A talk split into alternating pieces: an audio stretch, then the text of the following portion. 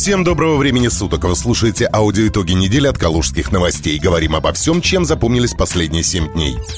Пусть лето услышит, пусть лето придет в Калугу. Погода всю неделю испытывала калужан на прочность. Нужно еще немного потерпеть, и лето обязательно вернется. Но это не точно.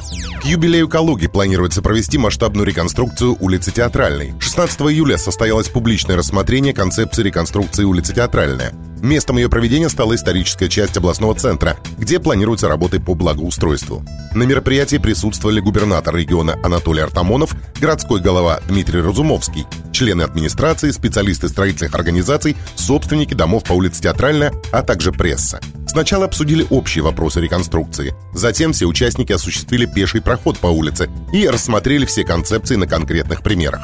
В сопровождении участников дискуссии глава региона прошел по улице, детально изучив состояние построек и прилегающих территорий. В ходе разговора отмечалось, что работы по переустройству улицы будут проходить в несколько этапов.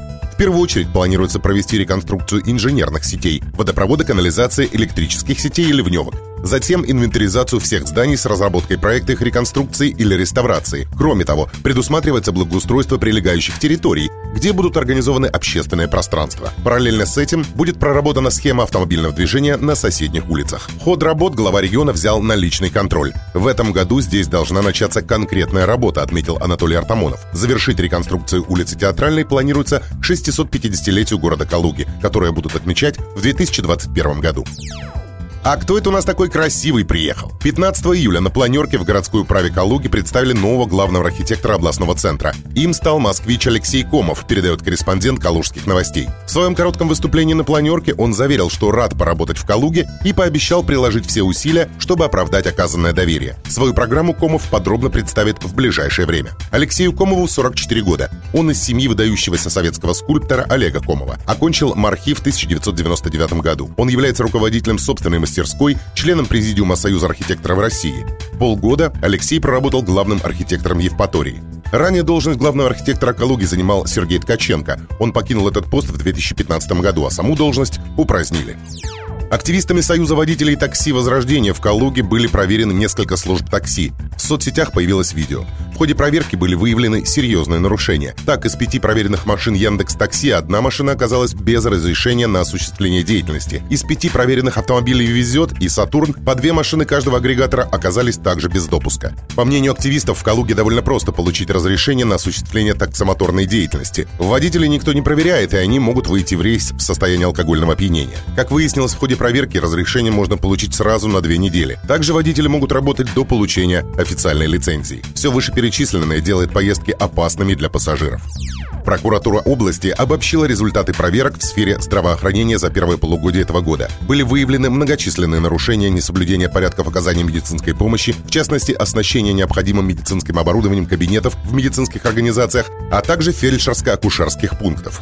К примеру, в Обнинске не было необходимого медицинского оборудования и медицинских изделий в процедурном кабинете, дневном стационаре терапевтического отделения, а также терапевтическом кабинете и кабинете врача-эндокринолога. Подобные нарушения выявлены прокурорами Дзержинского, Боровского, Жуковского, Перемышльского, Спас-Деменского и других районов, в том числе при проверке оснащения фельдшерско-акушерских пунктов. Не нашла прокуратура и необходимого оборудования в автомобилях скорой медицинской помощи. В специализированных бригадах скорой в Обнинске и в Малоярославецком районе отсутствуют бригады анестезиологии, реанимации, а также педиатрические бригады. В Ульяновском районе установлен факт стопроцентной изношенности автомобилей скорой медицинской помощи. Прокурорами выявлены нарушения при организации и проведении иммунизации детского населения, а также профилактических осмотров взрослого населения. При размещении заказов для государственных и муниципальных нужд сотрудники медучреждений искусственно дробили закупки, чтобы уйти от конкурентных процедур. Установлены факты несоответствия контрактов в типовой форме, утвержденные с учетом требований законодательства. Также в ходе проверок выявлены случаи неоплаты лечебно-профилактическими учреждениями, являющимися заказчиками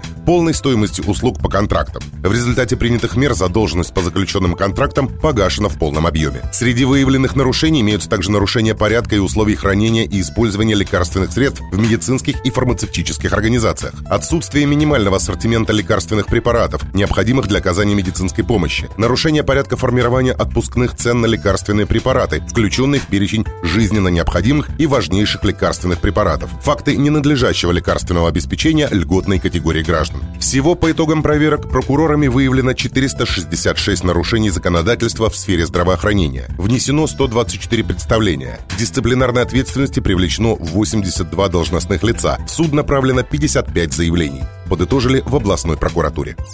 Организовано проведение доследственной проверки по факту отравления детей в детском саду «Сказка» в микрорайоне Протва города Жукова. Об этом сообщили в Следственном управлении Следственного комитета по Калужской области. В ходе проверки будет установлен вред, причиненный здоровью детей, проведено исследование по образцам пищи, установлены производители и поставщики продукции, дана оценка их действиям, а также действиям администрации дошкольного учреждения по статье 238 УК РФ «Производство продукции и оказание услуг, не отвечающих требованиям безопасности». Так пояснили в ведомстве.